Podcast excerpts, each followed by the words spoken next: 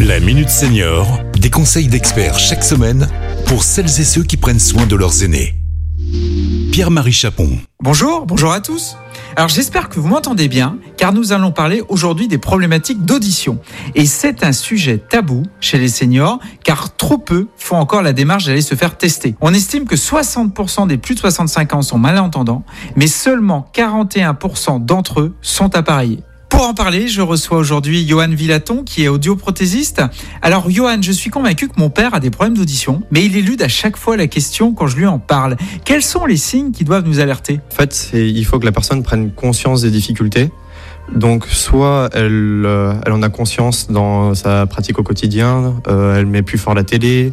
Euh, quand vous allez lui rendre visite, vous lui dites que la télé est trop forte, alors que lui, il l'entend à un niveau à peine à peine au bon niveau. Et il y a aussi le fait d'aller voir par exemple, un médecin ORL ou un audioprothésiste euh, qui lui disent directement.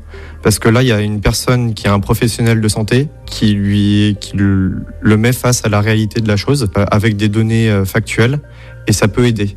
Mais après, pour euh, ce genre de rendez-vous, je conseille d'accompagner la personne parce que ça permet d'avoir la vision du patient qui n'a pas forcément conscience de cette perte et la vision d'une personne qui la côtoie au quotidien et qui, elle, voit la réalité autrement. Au fond, qu'est-ce que c'est que la surdité? Alors, la surdité, c'est résumé assez, assez, grossièrement par le fait de moins entendre, mais il y a aussi d'autres enjeux qui sont liés.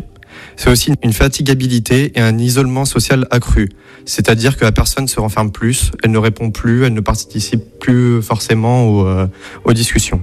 Quelles sont les conséquences il a pu être prouvé qu'il y a une corrélation entre la surdité et la dépression. Y a-t-il un risque aussi d'augmentation des chutes? À partir de 25 décibels de perte, c'est-à-dire une simple surdité légère, il y a 50% de risque de chute en plus et ce risque augmente de 50% tous les 10 décibels supplémentaires de perte. Alors, on se fait appareiller en moyenne après 2,5 ordonnances, ce qui prouve le tabou et la difficulté de passer le cap. Mais quels sont les avantages à se faire appareiller? L'appareillage permet d'éviter un vieillissement précoce de l'âge cognitif car elle permet un maintien de la stimulation pour le cerveau. Et plus on prend en charge de manière précoce, plus il est facile de s'habituer aux amplifications de l'appareil.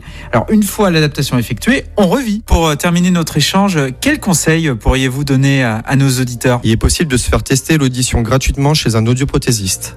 Je conseille généralement de faire ce test à intervalles réguliers à partir de l'âge de 50 ans. Alors par ailleurs, plus d'excuses car depuis janvier 2021, on peut bénéficier du 100% santé pour se faire appareiller et d'ailleurs ces appareils sont de plus en plus discrets.